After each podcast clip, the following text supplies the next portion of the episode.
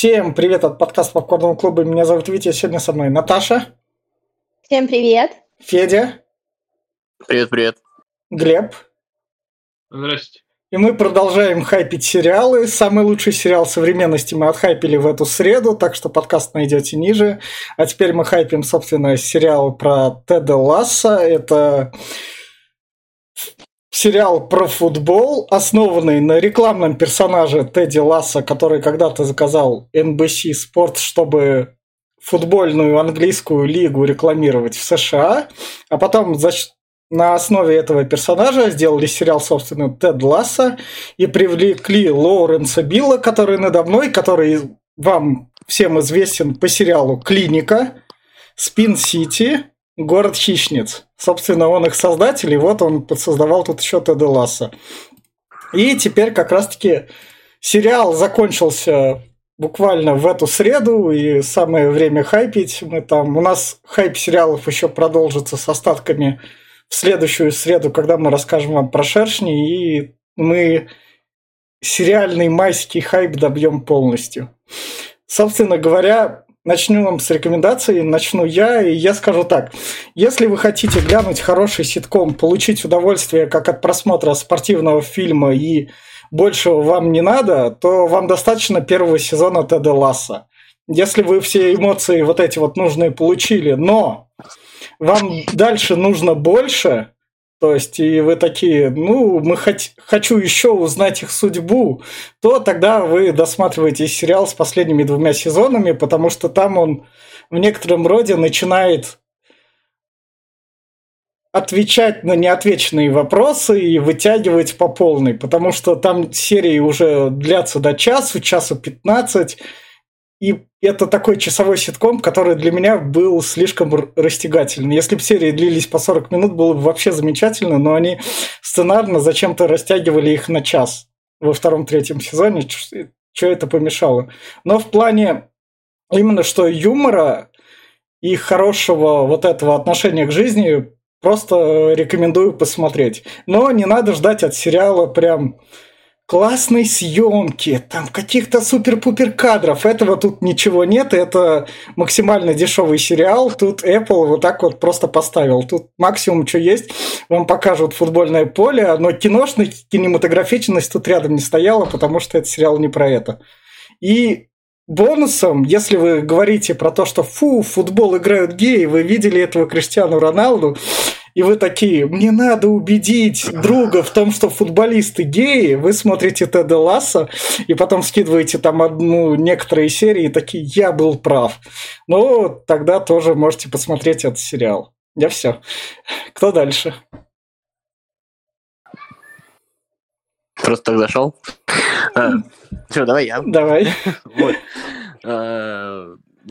Не знаю, разный сериал немножко смотрели. А, просто мне кажется, Тед Лассо вообще сериал не про футбол. То есть, если самое страшное в нем, если вас пугает, что сериал про футбол, он вообще не про футбол. Ну, то есть, он как бы про футбол, но он к футболу вообще не имеет никакого отношения.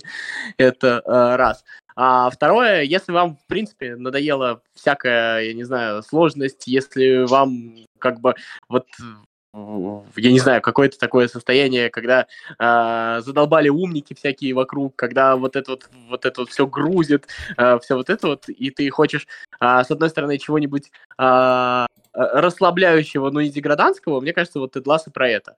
И единственное, что в Теди Лассо нужно немножечко перетерпеть. То есть там есть какой-то такой процесс принятия, когда там несколько серий, тебе кажется, что за хреново попса. А потом ты вот этот вот момент проходишь, и вот этот вот все, что тебе кажется тупым бредом, ты это вдруг начинаешь принимать. И вот э, момент принятия, когда у тебя наступает, ты начинаешь получать удовольствие, и это удовольствие такое какое-то, а, ну то есть ты как будто бы лечишься в этот момент. То есть ты а, из а, какого-то состояния такой груженности, а, каких-то тупых тяжелых размышлений, всего, просто возвращаешься в какую-то нормальную человеческую реа- реальность вот с этими людьми, которые тебе, если ты как бы смотришь ну, вот первые, там, я не знаю, 5-10 минут тебе кажутся какими-то ненормальными дурачками, ничего общего там э, к обычным людям не имеющим, а потом ты понимаешь, что это совершенно обычные люди, э, неважно, там, футболисты они или не футболисты, и то, что на самом деле э, ну, я не знаю, там, по всем правилам ситкомов, я не знаю, тебе отыгрывают совершенно какие-то обычные бытовые сцены, и ну, то есть э, по классике тебе просто э, говорят то, что, ну, вот можно просто вот так, можно вот так вот к этому, ко всему легко относиться. А это все, это тоже фигня, потому что вот э, есть вот люди, которые, там, я не знаю, одни делают так, другие делают так, никто не хороший, не плохой, и вообще, э, на самом деле, там, я не знаю, если хотите пафоса, в мире больше света, и и, и, и просто хорошо. И ты досматриваешь, ты потом пытаешься собрать все мысли в кучу, ты там пытаешься поразмышлять, что там и как вообще, а, а ты понимаешь, что тебе размышлять нечего, ты, в принципе, просто такой блаженный, тебе ни о чем ни с кем спорить не хочется, тебе, в общем-то, просто хорошо, ты расслабился, и ты не хочешь там ни защищаться, ни ругать на кого-то из персонажей, ты понимаешь то, что там, я не знаю, ну как бы у тебя нет никаких оценок, никаких там, я не знаю, нюансов, которые ты там хотел бы отметить. Просто, просто вот закончился сериал, ты получил удовольствие, и ты несколько дней э, в таком вот состоянии какого-то э, кайфового покоя. Ну, со- собственно, кто дальше? Давайте я последний буду. Ну, ладно. Ну. Что ты ржешь? Давай, Глеб, у тебя это второй сериал после Мисс Мейзел, который ты посмотрел тоже, ну, как я, короче говоря. Ну, за залпом. Да. Да, но э, я сразу понял, что, кстати, ну, мне понравилось, что он про футбол начинался. Первый сезон ламповый и все такое, это было круто. Но вот второй, третий, э, второй пошел в эти в серьезные темы, в мрачняк, а третий, я не знаю, у него то ли какая-то болезнь, то ли что случилось. До девятой серии просто идет какая-то срань. Я уж бы хотел его даже бросить, потому что а, про футбол вообще все забыли. Пошли какие-то личные переживания, и это, ну его так много, и это все так растянуто, что ты уже, да боже мой, Тед, господи, ну уже успокойся, иди, не знаю, прокричись в поле, и у тебя, наверное, полегчает. Нет, вот это вот все мусоля, что у Теда, что у всех. Потом только после восьмой, девятой серии третьего сезона такое возвращается все в русло, такой, о, ну опять-таки футбол появился, ура, наконец-таки, мы вернулись к тому, с чего начинали. И да, и концовка неплохая, все. Ну, насчет того, что он Видите, сразу соглашусь, что тут нет такого что-то там э, киношного. Да, здесь это обычный ситком, э, но что понравилось, здесь развитие персонажей хорошо идет. Прям, э, ну как, опять-таки, я бы не сказал, что прям логично. Здесь в итоге плохой стал плохим, хороший стал хорошим. Вот и все. То есть к этому пришло. Тут нету такого, чтобы неоднозначности. Ты просто думаешь, ну вот по-любому, они же сделают этого персонажа, который был вроде гадким, они же сделают из него хорошего. Блин, да, они сделали из него хорошего. Все про него забыли, все забыли его грехи, все сразу пошли обниматься. Я не знаю, еще групповуху бы устроили. Ну, и такого просто повсюду. Кроме парочки персонажей, мне прям вот понравилось, которые прям э, у них был рост офигительный. Это Джейми и э, этот э, тренером, который стал. Я Рой Кент. Рой Кент, да. Они, э, он по, по, по, по, все так, э, как ком, оно все накапливалось, накапливалось, они менялись на протяжении всех трех сезонов. Ну, это круто. Все остальные, они карикатурные чутка. Ну и кому в итоге сериал мне понравился, честно. Если смотреть э, где-нибудь э, утречком под кофеек, на крайний случай с друзьяками, если хотите какой-то сериал посмотреть под пивко, под разговоры, тоже вполне зайдет. Ну, футбольным фанатам. Кстати, возможно, футбольным фанатам зайдет, потому что здесь наконец-то их показывают как настоящими, что, ну, вот реально, что они тоже, у них это как жизнь. Я, например, не совсем футбольный фанат. Я, ну, я раньше тоже фанател. Но это, это ты готовишься к матчам, я не знаю, ты знаешь составы, с друзьями споришь э, о том, кто выиграет, делаешь ставки, ну, просто такие дружеские, э, наблюдаешь, болеешь. Это, это, я не знаю, это прям как часть жизни. И здесь они наконец-таки показаны нормальными. Особенно три чувака, которые там вот в баре вечно тусят. И это круто. Вот футбольным фанатам советую посмотреть. Но обычным людям кто просто так сериал любит смотреть какие-нибудь ситкомы, ну, тоже можете. А кто ищет прям, ну, я не знаю, хорошую режиссерскую работу, ну, лучше посмотрите э, «Мира чудотворцев», четвертый сезон скоро выйдет. Вот это вот будет круче. Я все. Интересно, конечно, слушать ваши разные точки зрения. А, я вчера как раз досматривала, когда я написала потом пост в своем ТГ-канале, я знаю, вы читали его, о том, что я как будто бы рассталась с какими-то старыми друзьями, которых я очень люблю, когда этот сериал закончился, когда я досмотрела. Хотя, с одной стороны, ну, как бы у сюжета все очень вполне логично закончилось, да, и мне, я не могла не досмотреть до конца, потому что с этими персонажами, как бы, ну, а, ну, грубо говоря, чуть ли не сроднился я, потому что очень я их тепло приняла. Там а, первый сезон у меня был и смех, и слезы, и вообще все подряд, весь спектр эмоций. Э, ну, конечно, интересный факт про этот сериал это то, что в когнитивной терапии его советуют терапевты. Это известный факт. Это очень круто в плане того, что он действительно эмоционально танкует тебя. То есть ты его смотришь, э, и ты как будто бы как будто бы меняешься, как будто бы на что-то у тебя открываются глаза, и все это как бы подается очень легко под каким-то таким, ну, не знаю, бытовым, что ли, соусом. Если говорить про спорт, то это, конечно, сериал не про футбол. Это сериал про эмоции и про человеческие отношения. Что меня больше всего бесит, Uh, как факт, то, что, конечно, этот сериал про Англию, ну, там, Америка-Англия, да, все, ну, все происходит в Англии. Это такая для меня далекая романтичная сторона, которую я так издалека люблю, если можно так сказать, да. Ну, конечно, там совершенно другой менталитет. То есть это относится не только к своеобразному юмору, хотя он вполне себе понятен, особенно, в принципе, с озвучкой мне то есть она совершенно мне не испортила впечатление. А, вот, ну, ну, если говорить о футбольных зарплатах, да, то есть э, это все люди, которые герои, они все там живут в достатке. И, в принципе, когда у тебя базовые человеческие потребности закрыты, ты уже можешь расти над собой, о чем-то размышлять, думать, становиться лучше, думать о других людях. Ну вот, мне кажется, в России это просто неприменимая какая-то фигня. Поэтому мне остается только смотреть э, этот сериал и радоваться, ну, вместе с его персонажами и радоваться, и грустить, э, ну и, может быть, как-то эмоционально меняться, заряжаться, получать какой-то заряд. А рекоменду... рекомендую что-то кому? Ой, я считаю, что этот сериал абсолютно для всех. У меня здесь нет а, никаких узких а, рекомендаций. Я считаю, что он подходит всем и каждому.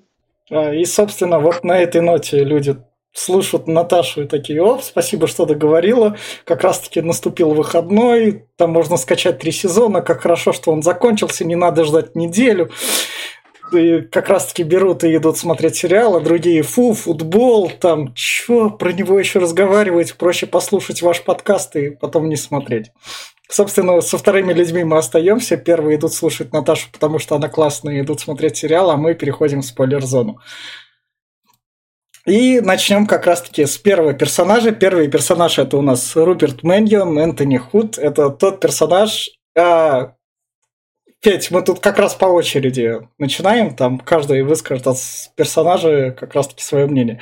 В общем, Руперт Мэньон тут представляется типичным богатым белым мужиком из сериала, который изменил своей жене, который соответствует повестке, которая не отправит вас на смерть. А, это то есть той самой как раз повестки, то, что белый злой мужик, богатый, который привык то, что э, эту женщину по попке ударил, такой типичный Вайнштейн, который есть у него свое увлечение футбольный клуб, и любит он другого тренера, у которого яйца вываливаются из штанов. Я все. Мне кажется, ну, я, да. А, мне кажется, Руперт абсолютно функциональный персонаж, в том смысле, что, а, ну, то есть, он же в каком-то смысле ведет себя точно так же, как, например, Джейми в первом сезоне, да? Но с ним вот этой вот метаморфозы не происходит. А, и не происходит, мне кажется, очень, э, ну, примитивно, потому что он мало взаимодействует с Тедом. Ну, то есть, как бы Теда в его жизни нет, и поэтому он не поменялся. А в жизни, там, условно, у Джейми Тед есть, и поэтому вот э, он вот так вот трансформировался. И мне кажется, что вот это вот э, такой важный момент, то, что, э, ну, как бы, я не знаю, каждому надо своего Теда Ласса, что ли, найти, какая-то история. Там есть момент, когда а Тед, ой, когда Руперт, ну, с ним что-то случается, помните, вот когда а, Ребекка рас... говорила вот эту вот свою речь, где она ему напоминала, как я там не знаю, как он лазил там на стадион, еще что-то, и такое ощущение, как будто в нем а, что-то торкнуло. Но на самом деле, а, как бы этого было недостаточно, но потому что, условно говоря, там, я, я не знаю, Тед Лассо, он, конечно, там, луч света в темном царстве, или не в темном, но луч света в любом случае, но чтобы на себя вот это вот подействовало, нужно находиться достаточно продолжительное время в объективе этого луча. А Роберт все время проходил по касательной, и, в общем-то, под этот луч не попал, и поэтому с ним ничего не поменялось. То есть это, мне кажется, такой персонаж, который... Он фактически, кстати, единственный персонаж, который не изменился, который каким был вначале, таким и остался. Может быть, даже еще хуже стал. Глеб, Наташа. Ну, не знаю насчет того, что Тед Лассо изменил Джейми. Ну, к нему перейдем, конечно, но Джейми, мне кажется, больше под другим влиянием э, изменился.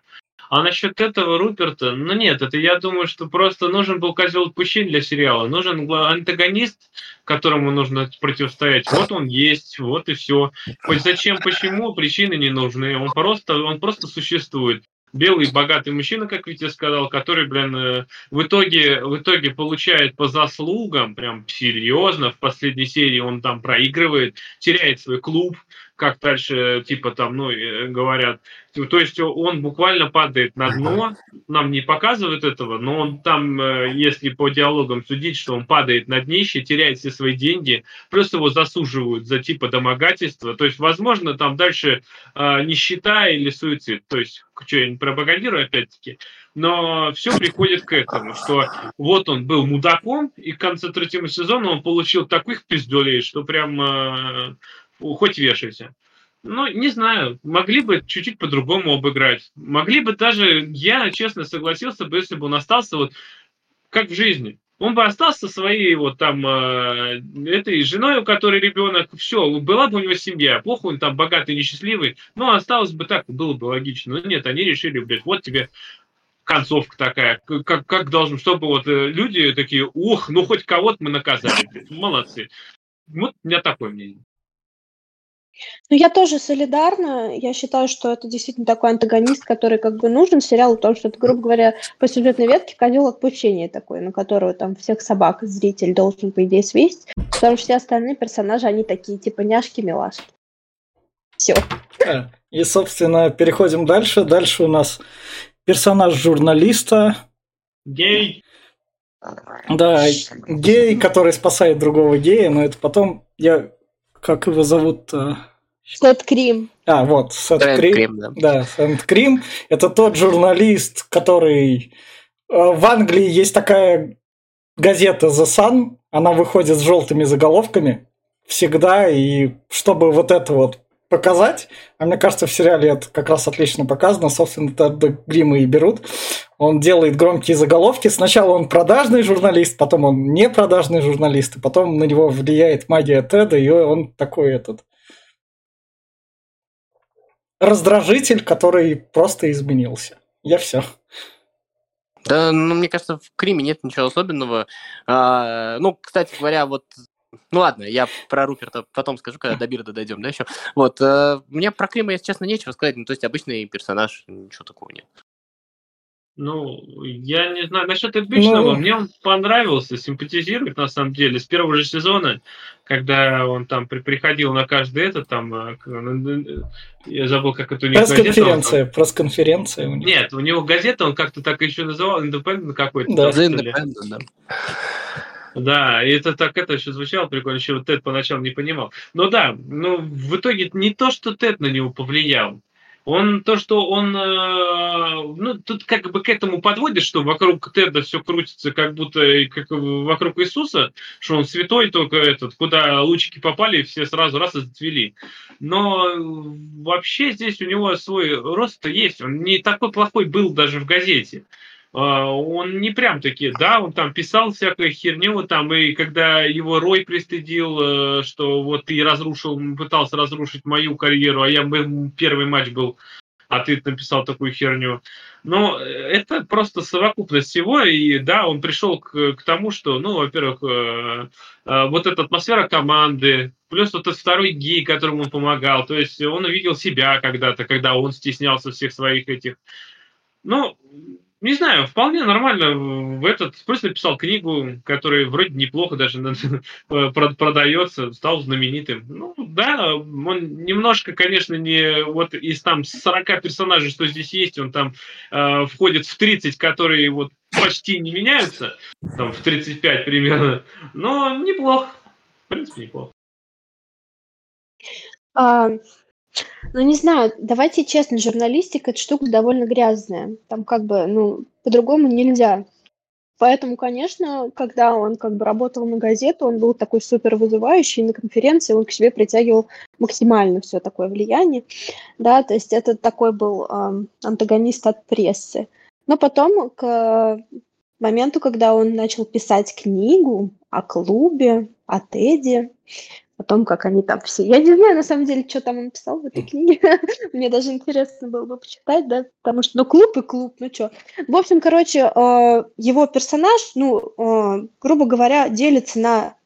Делится его сюжетная линия на две части, до и после, да. То есть сначала он такой весь из себя какой-то такой злой, плохой журналист, въедливый, вот этот все провокационный, а потом он становится тоже такой няшкой-милашкой, как сказал Витя, попадает под магию. Но я не знаю, может быть, он просто персонаж, который решил раз и сменить вектор.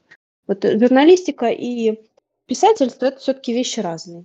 Вот он решил, может быть, так поменяться. Не знаю. Ну, у меня такое Можно- мнение. Ну, Можно прям маленькую Да. ремарочку условить? Мне кажется, с трендом, вот э, просто вот, чтобы сформулировать окончательно, мне кажется, он показательный персонаж именно в том смысле, э, что он, наверное, э, не менялся вот как таковой, то есть там не было плохого тренда и, и потом хорошего тренда. Мне кажется, что там как раз была история про то, ну, как, как во всех персонажах, да, ну, как, как, типа в каждом человеке есть что-то хорошее, что-то плохое, и просто вопрос в том, какая страна в тебе доминирует. И мне кажется, что вот как раз в Криме было сразу видно, что в нем есть вот это вот, э, ну, что-то такое, ну, то есть он не выглядел однозначно там черным персонажем.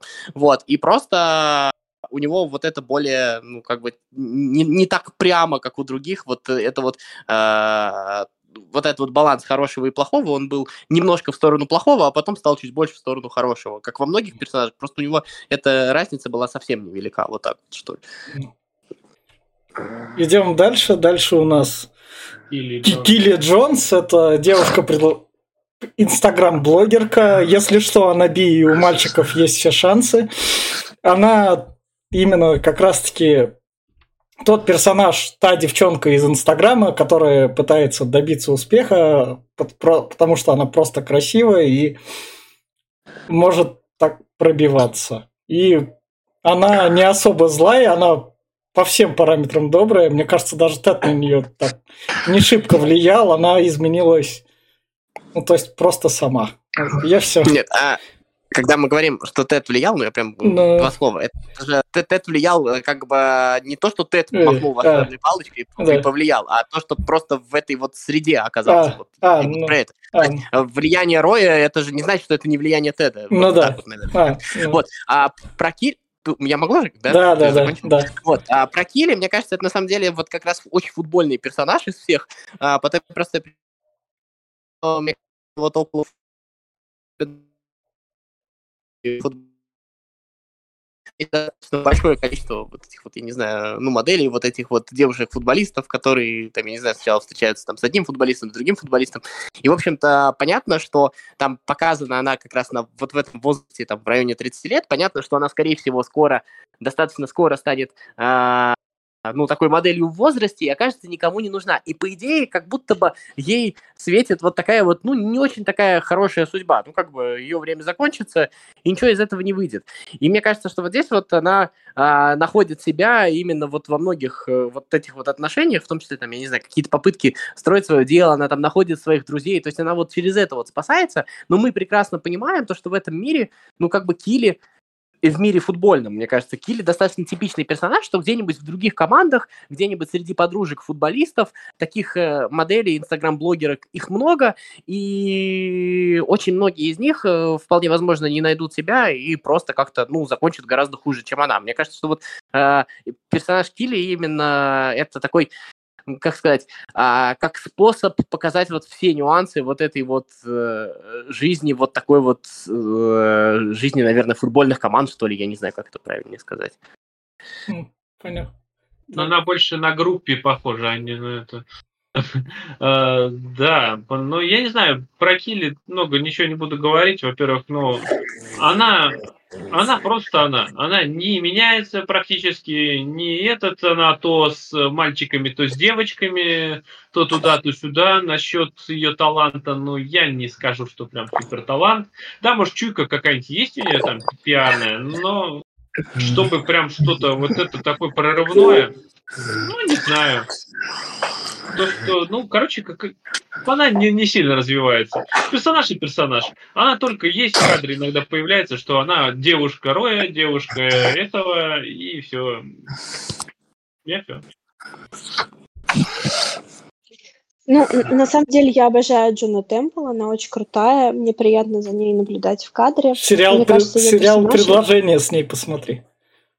Я все. Мне кажется, она такая супер задорная девчонка, Килли, которая звезда любой вечеринки, звезда любой компании, ко всем найдет подход, любой вопрос дружелюбно порешает, любой конфликт, там, даже если она сама становится центром этого конфликта, как мы видели, ну, неоднократно, да, потому что мужики по ней сходят с ума, вот это вот все. Но она пытается сделать вид, на самом деле, что она супер независимая, да, но, в общем-то, это не так. Она зависит от чужого мнения, она мечтает быть счастливой, и этого счастья ищет из последних сил. И, в общем-то, я довольно разочарована ее линией, честно говоря, потому что в третьем сезоне это вообще для меня, для меня вот после середины второго уже такое, это, блин, вообще трэш. А третий сезон прям... Ну, понятно, что все делал в угоду повесточки, вот это вот все модно, тренды всякие, вот это вот все. Но э, я, как э, женщина, которая резонирует с другой женщиной, хотела бы для нее немного другой концовки. Все. Идем дальше, и дальше у нас, собственно, персонаж Рой Кент. Рой Кент – это тот персонаж, который в конце оказывается Фрэнком Лэмпордом, и, надеюсь, у него тренерская судьба будет лучше, чем у Фрэнка Лэмпорда. Если что, это из футбольного подкаста немного так. Который мы с Федей ведем, и который, если вы в нашем паблике попкорного клуба состоите, то оттуда репосты летят, и, соответственно, так-так найдете, где мы еще с Федей обитаем. И Рой Кент такой старый добрый футболист, именно что футболист старой школы, которые тренировались, когда их там били палками, которые там выпивали. Они очень грубы, потому что поле это поле сражения. И он как раз-таки очень любит побеждать. У него сформированная такая мужская сила, которая отлично идет на как, коммуникацию со всем миром когда он понимает, что его поля больше нету, и ему надо с миром коммуницировать, и как-то, то есть в этом мире устаканиваться самому, а в этом мире нельзя устаканиваться по всем его правилам, на которых он в футбольном поле были. И он прям отличный персонаж, мне прям зашел. Я все. Я понимаю отсылку к Лэмпорту, но на Лэмпорта не очень похож. В самом конце, в самом конце, когда его тренером не, не, я, но он в Челси был. Я, я, согласен, нет, ты про Челси, там это все понятно. Я просто Лэмпорт, если там смотреть на него, он вообще другой. Он не такой, он такой мягенький, поролоновый такой, добренький, мармеладный и все такое. А, Рой Кент это а, ну, мне, мне кажется, это очень классический, что ли, персонаж, такой сюжетный. Я не знаю, что в фильмах, что в книгах, вот такой персонаж, не знаю, какого-то такого Шрека, но второстепенного Шрека, знаешь, такой, а, такой весь а, неряшливый, грубый, такой весь неприветливый, такой весь закрытый в себе, который, в общем-то, потом открывается, в, в котором есть а, я там, не знаю, широкая душа, про которую он сам не знает, личность, про которую он сам не знает, и там, не знаю, вот эта вот зажатость. Э, в общем-то, он, он же там начинается с того, что, в принципе, классический ветеран для своей среды, ну, то есть такой очень шаблонный персонаж, да, а, и потом э, получается, что в, в нем вот это вот тоже есть, и, а, и самое интересное, что он сам об этом не знал, то есть он как бы к себе относился гораздо хуже, чем он есть на самом деле. И мне кажется, что как там, проблема не только в том, что, а, как там вот Тед говорил, да, когда в дротике играл э, с Рупертом, что там про меня никто ничего не знает, и у них не было любопытства, они не хотели узнать. А вот Рой это классический пример того, у него не было, не то, что у других не было любопытства про него, а у него у самого не было любопытства про себя, то есть он сам про себя не хотел узнать. И вот что произошло вот по ходу всей этого, всего этого действия с э, Роем, э, у него э, пробудилось любопытство в адрес самого себя. И он, в общем-то, узнал о себе, что в нем есть гораздо больше, чем он думал, ну и, соответственно, чем думали все вокруг. Все. Глеб? Да. Да, да. Мне, мне понравилось, как э, здесь именно поднята тема, что вот у него закат карьеры здесь прям конкретный, что он как уходит, как он все это переживает. Здесь очень круто показано. Да, и его рост, в принципе, вот э, мне больше всего понравилось, как вот он э, от обычного капитана команды мужлан, можно сказать, прям такого, он дошел до нормального чувака, который стал тренером, у него нормально служила судьба, плюс он немного, он хоть и не показывает это, я в конце чуть ли не, не заплакал, когда он наконец-таки присоединился к псам, это было просто, боже, боже, наконец это случилось, вот, гончим. Вот, поэтому я прям э, рад, персонаж очень классный, за ним было круто наблюдать. Это мой любимый персонаж, ребят, потому что он просто потрясающий. А сам актер, он больше комик, чем актер. У него есть свое шоу на Ютубе. Мне очень понравилось, как он отыграл, потому что ну, он такой немного гротескный, да, мужик такой, он вначале он больше не разговаривает, а рычит там на всех. Мне так нравится момент, э, где у него уже вот начались вот эти трудности, да, когда, ну, понятно, что чувствовал, что карьера как футболиста идет к закату, как он сидит там в ванной со льдом и на всех рычит. Не знаю, я очень много смеялась, и э, как- как-то раз вообще меня просто довело до слез. Это когда он отрицал вот эту табличку злосчастную, которая Белив идет через весь сезон.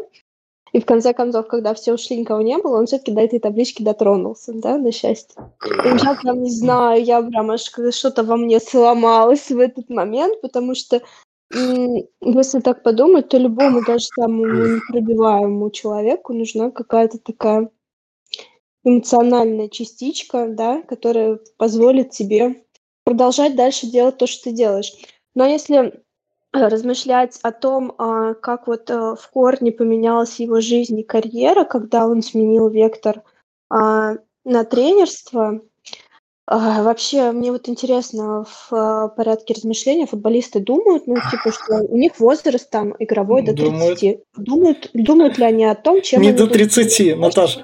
Наташ, в, 35, Наташ, 37. в 30 футболисты пос- подписывают последний контракт на супербабки, если они там могут это. Да нет, ну сейчас уже попозже. Ну, сейчас попозже, сейчас уже медицина как раз. А, ну да, это же там много зависит от, от, от травм еще, да, потому что это очень активный, агрессивный спорт. Ну, то есть, больше от, зависит от, не от травм, больше здоровья. зависит от, мастерства. от физической подготовки, я думаю, да. больше зависит, да, как он верно. себя... Ну, ну опять, вот, а я, зависит от позиции понимаю, еще. Если он играет э, этим, э, знаешь, что перебиваю, если он играет защитником, например, он может там до, до 40 спокойно дотянуть, там много бегать не надо. А если он в нападении был, ну, тогда уже будет проблематично. Если он даже в полузащиту переместится, но этого не поможет. Так что это вот... Ну, вы можете со мной поспорить. Не, мы не я спорим, мы тебе поняла. А, он, а, да, я поняла. А. Вот сейчас я а. с тем, что я сейчас скажу, что он был, его персонаж не совсем был готов заканчивать карьеру свою. Ну да, это и страшно. Меня... Ну ты, ты находишь на одну работу, а потом у тебя поменяется все, что ты делал да, но, с 20 лет. Он же, он же мог, да, думать об этом, да, то есть готовиться к этому, но он был вообще не готов. И, конечно, одна из самых смешных серий, это когда он вдруг становится тренером у детей. То есть это максимально забавно, до этого он там гонял взрослых мужиков, но с другой стороны он, у него очень теплые отношения со, с его сестрой э, и с его племянницей. Он очень любит свою племянницу, она его очень любит. Вот этот такой момент семейный, очень приятный, да.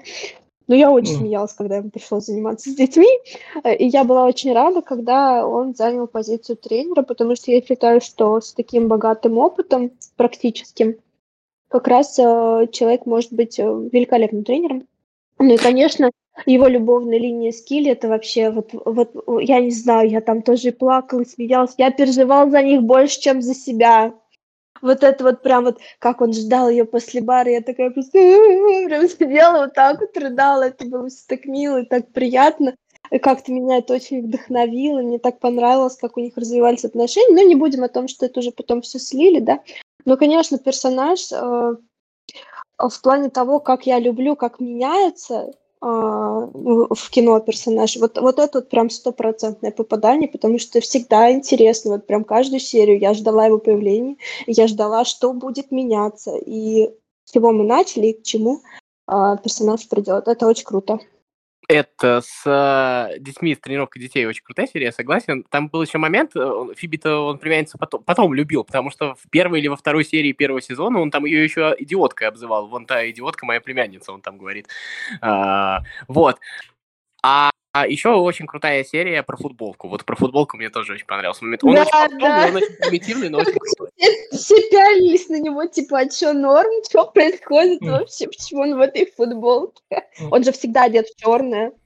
А она его, ему подарила футболку, а, сделанную, короче, из тех цветов, на которые начинаются буквы его имени. То есть там красный, желтый, оранжевый, да, Рой. Но мне так, я еще так угорала, как у него там было Рой Кент, а Джейми сказал, что он э, это букву К поменял на ХР, Рой Хрен. Я не знаю, я смеялась как сволочь, просто не знаю, как вы. Собственно, идем дальше. Дальше у нас персонаж а, Джейми Тарта, и если что, слева это Джек Гриллиш, английский футболист. Если что, вы нашли схожесть, то да, вы не слепые, он прям такой английская суперзвезда. Петь он реально похож. Я то... верю, я знаю. Да, да, прям вообще.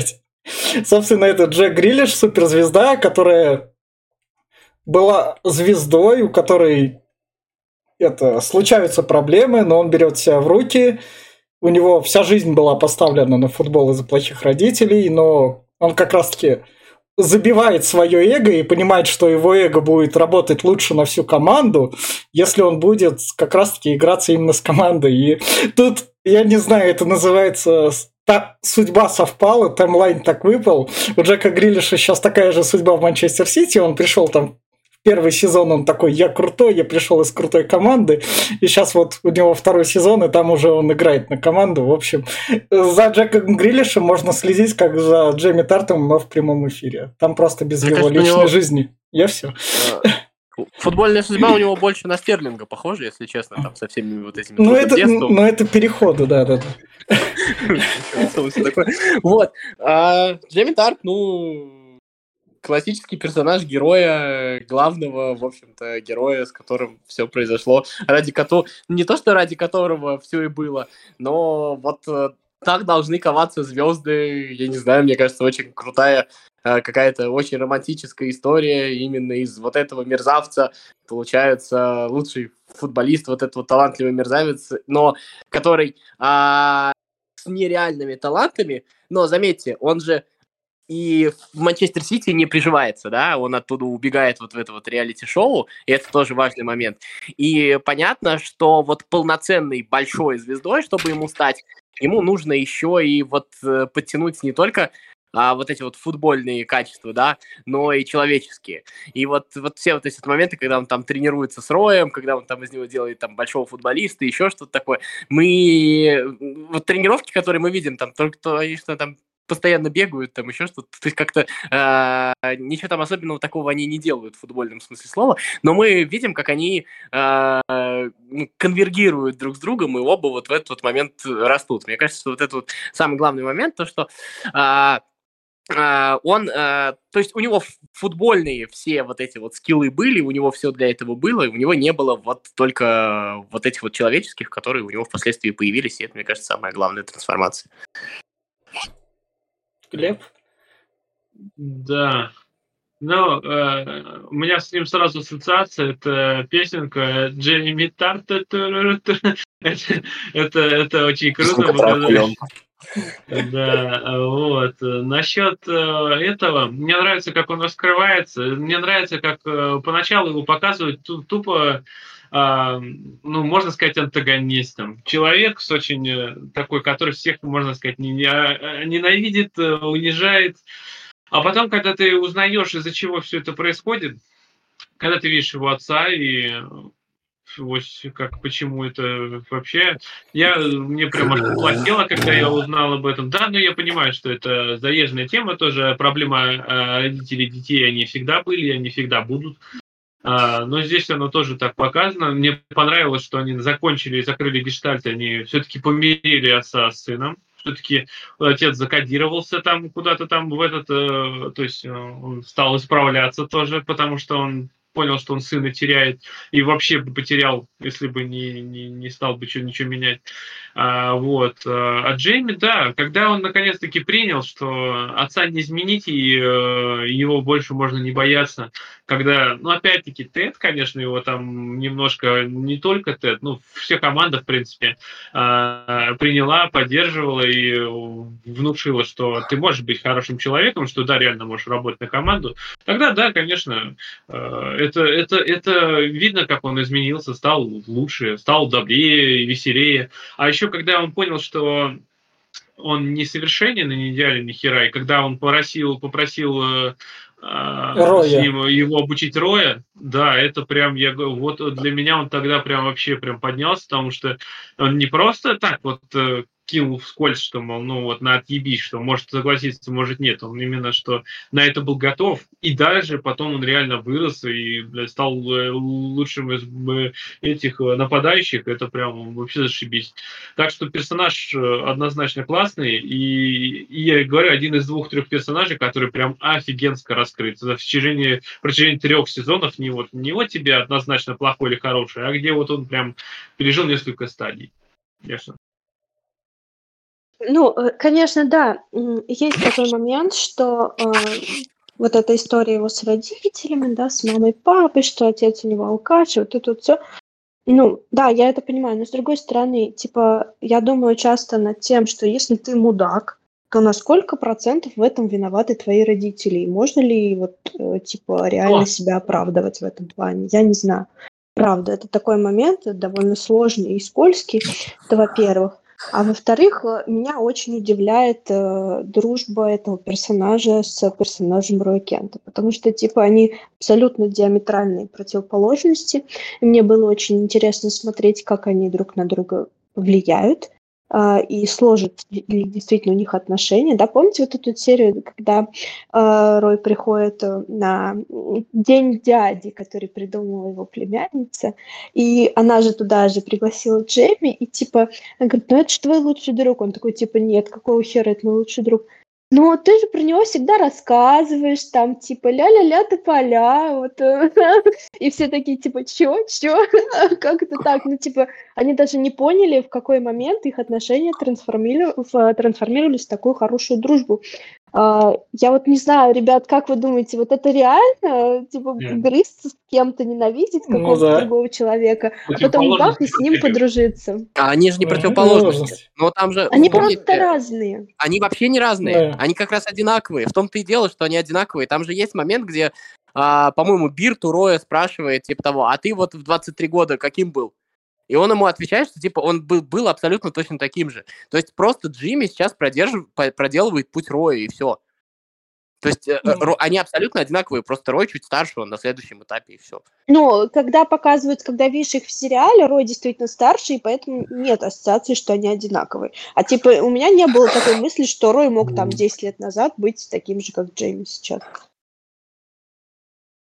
Ну да. Собственно, Идем дальше. Дальше у нас тренер Бирд, который рядом друг Теда Тренер Ла... Борода.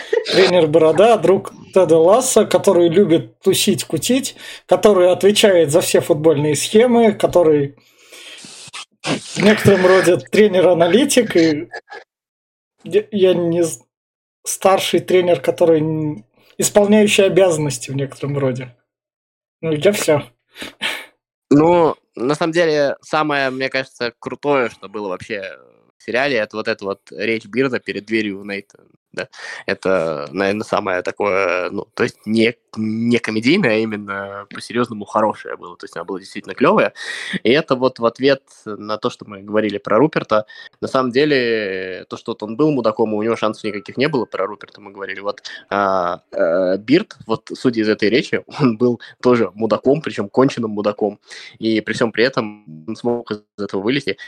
И мне кажется, что главное, что вот мы постоянно нам долбят постоянно повторяя одно и то же в этом сериале, как дурачкам нам это объясняют, да, это то, что а, у каждого человека есть возможность перевернуть и вот, и, и, и, и вот а, выйти на светлую сторону. И вот Бирт вот вышел тогда, а, все персонажи каким-то образом вот это вот в себе, э, ну, прокачали, по-своему каждый немножечко стал лучше, так же, как ну, как бы, а, это так же, как и Бирт, да, который там убежал из самолета, потому что, потому что решился, потому что он же тоже а, когда приехал, он был таким, ну, как бы, у, у него же а, тоже такая неидеальность, то есть, да, его Тед вытащил, и он за это, у него вот эта вот собачья преданность Теду была, он везде за ним ходил.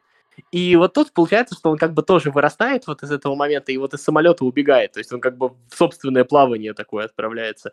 И мне кажется, что вот, вот эта вот речь перед дверью и вот то, как он убежал из самолета, наверное, вот если говорить про финал, а финал Бирда для меня, наверное, э, ну, самый, наверное, сильный из всех.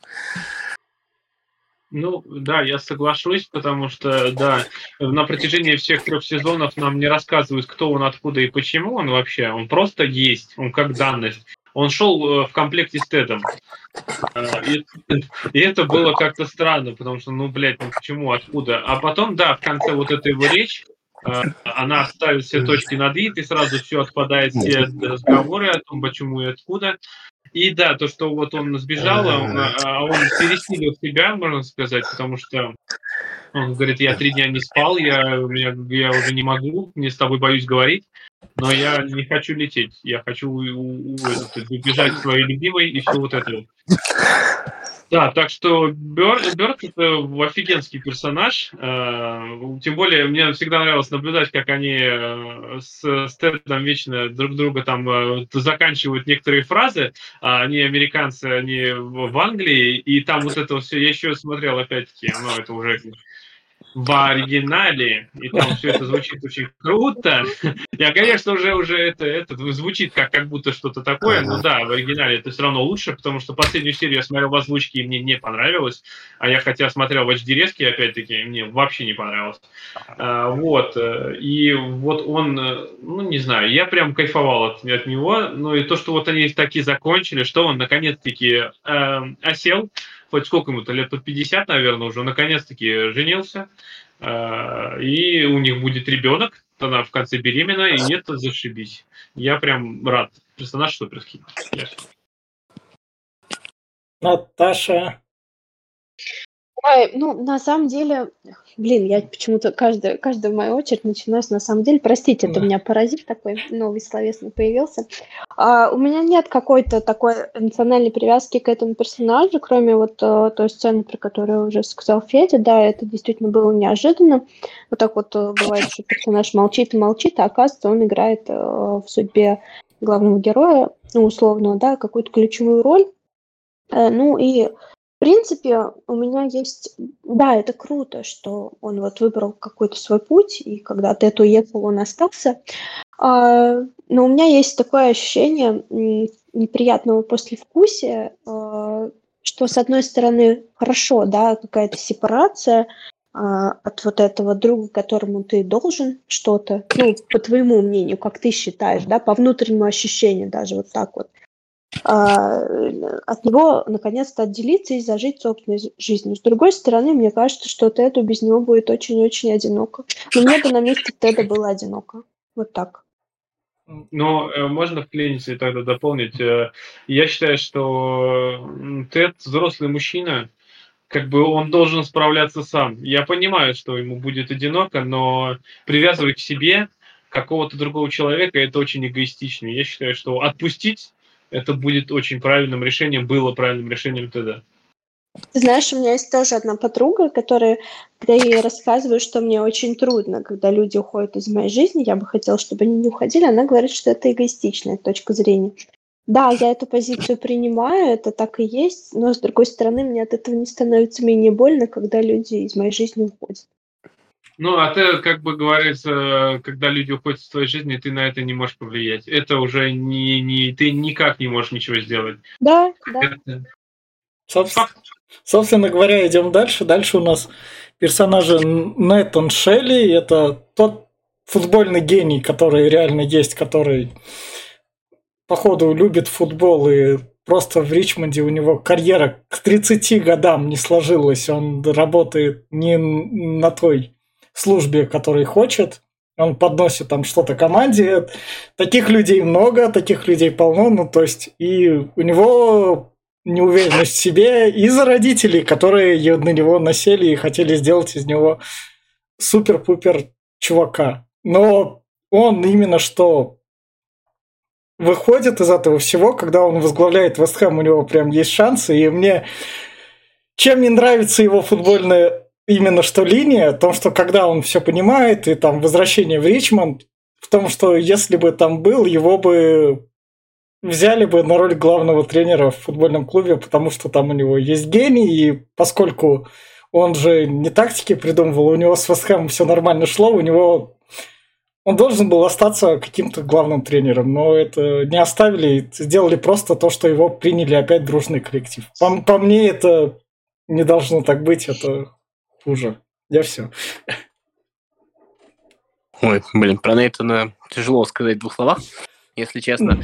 А, ну, во-первых, там вот эта вот э, очень такая классическая история, когда, в общем-то, э, ну, когда вот это предательство того, кто тебя вытащил, да, ну то есть э, то, что не сделал Бирд, э, там э, сделал Нейтан, да, с Тедом, а, оно вот это вот было, и это такая очень достаточно большая вещь. И мне кажется, Нейтан был э, сделан для того, если честно, как ни парадоксально, это все равно второстепенный персонаж. Мне кажется, Нейтан был сделан для того, чтобы показать, что, э, чтобы показать, как прощать даже даже вот такие вот вещи. И на самом деле, посмотрите, там на него злились э, все. Э, такой, ну Тед на него тоже злился, он тоже, ему было тяжело, видно, но такое ощущение, как будто он по этому поводу меньше других парился во всей вот этой вот истории. Вот. А, если честно, для меня персонаж Нейтана, он, ну, я не знаю, возможно, недораскрыт, но я не уверен, что его и нужно было раскрывать именно вот в рамках вот этого вот сериала. То есть мне кажется, что из него, наверное, можно было там делать отдельную какую-то историю. Но э, он оказал очень большое влияние, но главным тренером он не мог стать во всей этой истории, потому что э, мне кажется, что он вот, э, не знаю, как, как это сказать, он как будто бы а, не доиграл вот до этой вот истории второстепенного персонажа. Вот нам как будто бы все время, несмотря на то, что он все время как бы рядом, все время есть, вот показывает вот эту вот историю, он, он все равно персонаж второстепенный, он все равно а, как бы а, он как сказать, вот он до конца не трансформировался, что ли, если хотите, он до конца из себя не жил вот это вот. Он все равно остался очень сильно зависим. Да, он перешел, условно говоря, на правильную сторону, но на этой правильной стороне вот мы видим по его поведению там в последних сериях, что он все равно зависит вот от окружающих, он пытается им угодить, он пытается им э, как бы нравиться, он пытается перед ними извиниться, вот это все есть. То есть он как будто бы еще не до конца свободен, и мне кажется, что история Нейтана, она, ну, еще в каком-то смысле может продолжаться, она как будто бы не закончена. Глеб? Да, ну сразу я ведь скажу насчет тебе, тебе парирую, что ты сказал, что вот он там как бы как бы гений. Я скажу, что он реально гений, потому что когда там вот рассказывал его отец, что а, во-первых, он и в скрипке мастер, да и по учебе он был хорош, просто да, талант задавили тем, что перенапрягли. И он, его это оттолкнуло. Здесь же, опять-таки, он видит, за что не хватается, он может вытащить это все. Насчет того, что я спарирую сразу, что тоже не, не переживал Тед. Тед переживал из-за того, что отчасти он виноват, что э, он убежал, что Нейт э, сбежал из клуба, что он себя так повел. Ну, во-первых, да, э, это, конечно, выглядит так, что Тед его вытащил, как бы все ему дал, но вот Тед своим вот этим вот э, добродушием, это выглядит как немного высокомерие. Ну, серьезно. Я, например, я люблю быть добрым, я люблю помогать людям. Но я знаю, что это многих бесит. Потому что это считается, это может выглядеть так, как будто я лучше другого человека. А Тед здесь выглядит именно таким, что он чуть ли не мессия, который несет добро всем. И Нейт, чувствует, что вот он ему обязан всем, что он его вытаскивает, а тем более Нейт, он реально начал предлагать э, стратегии и все. Как бы э, Тед говорил, что это вот он там, э, вроде Нейт все это придумал, что он его не, не умолял его заслуги, но все же э, все овации и все, все, что вообще, почему выигрывал э, Ричмонд, и, когда был Нейт, все доставалось Теду. Да даже этому Берду все доставалось, им двоим. А, да даже гребаному Рою а он был как бы ни при чем. Поэтому я, на самом деле, вот сейчас вот сидел, пока слушал, я начал все это допетривать и додумывать. Мне раньше казалось, когда я смотрел сериал, что ну вот он, да, он неблагодарная свинья, что вот он там, блядь, ушел из клуба из-за того, что, ну, как бы, как бы неправильно, что вот он там, не кусая руку, которая тебя кормит, говорится. Но вот сейчас именно, что я думаю, что иначе не могло быть. Потому что Тед реально, он, он не прям такие положительный персонаж. Он своей вот этой вот, этой, вот этой вот, блядь, улыбкой, добротой и вот этим доброжелательностью он очень много, на самом деле, вредил людям. Бесит. Ладно, Бесит, ну, ну да. пока про Нейта все еще. Вот, а Нейт, э, ну да, мне понравилось, что они, конечно, да, они сделали так, чтобы он получил свою долю счастья, он вернулся в Ричмонд, он опять-таки стал помощником тренера, его приняли, все довольны, все его простили.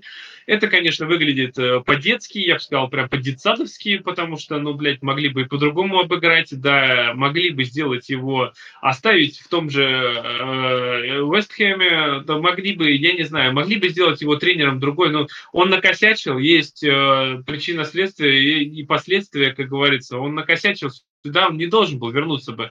Да, прощение, могли простить его, мог бы встретиться с Тедом, пожать руки, все. Но возвращаться в Ричмонд, но это нелогично. Я а... думаю, могло бы быть, да, вот он там э, нашел себе девушку, какой-нибудь клуб, в какой-нибудь пошел бы там физруком ебаным. Вот было бы логично.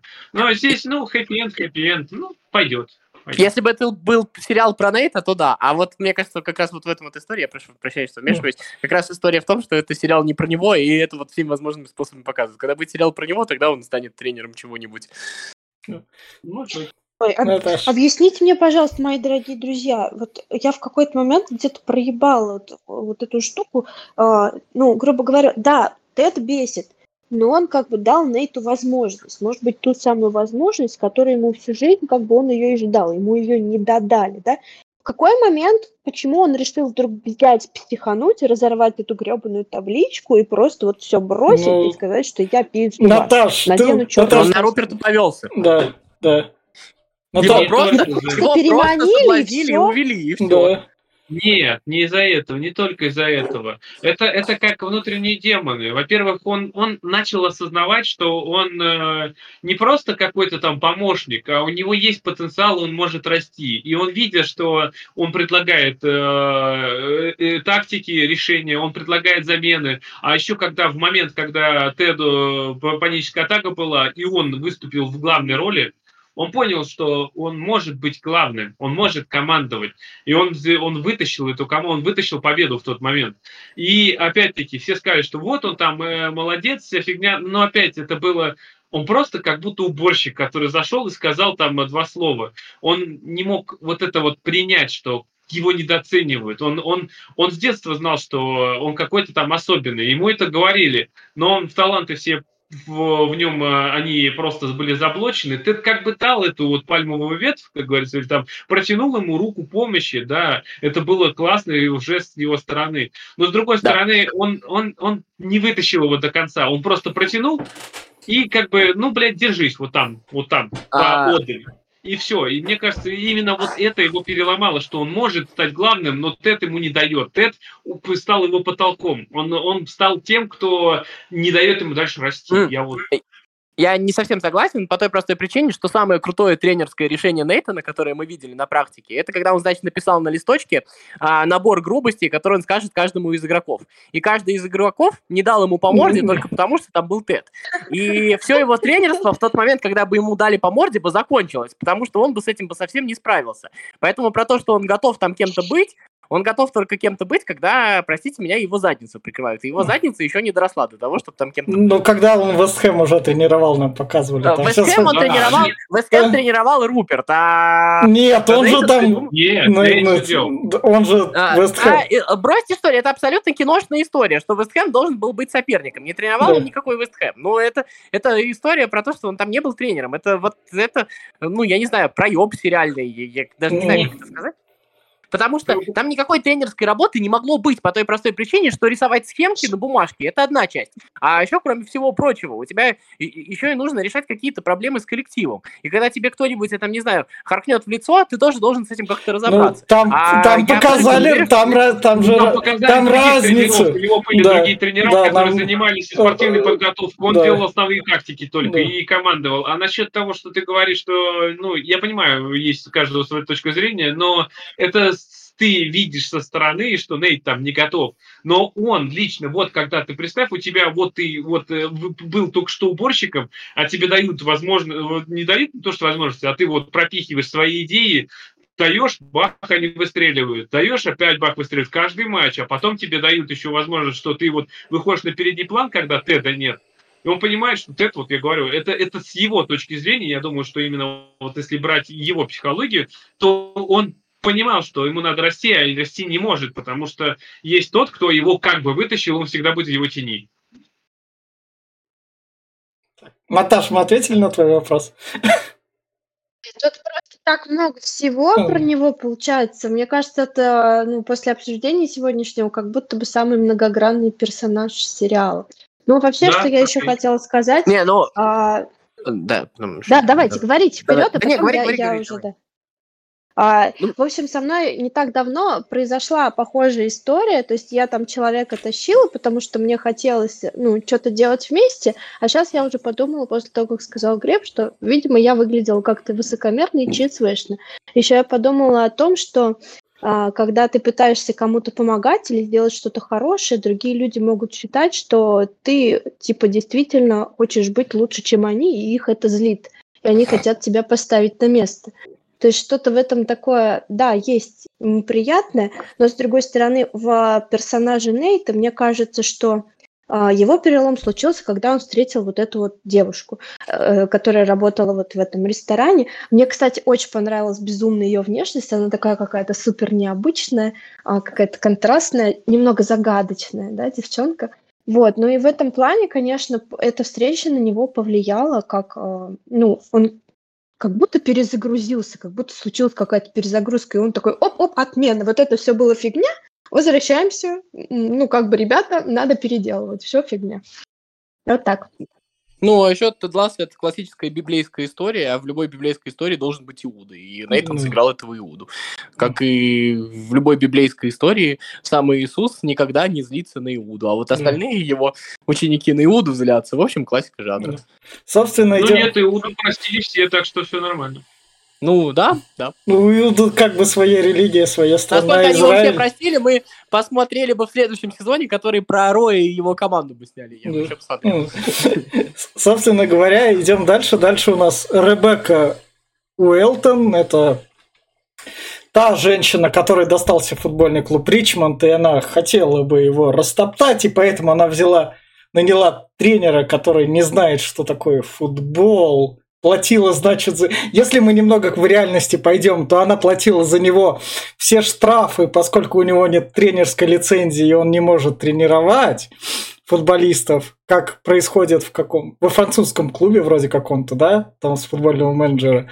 Там, угу. да, там штрафы платят. То есть, если бы это была реальная история, она бы за него дополнительно еще там деньги вносила. То есть, она та злая баба, злая богатая баба, которая хочет построить себе жизнь, и параллельно она может ебаться с футболистами, и хочет тоже обрести счастье, но она у нее уже слишком много денег для счастья, но счастье ей все равно надо, поэтому она вписывается во всякие движухи. А так про нее я все.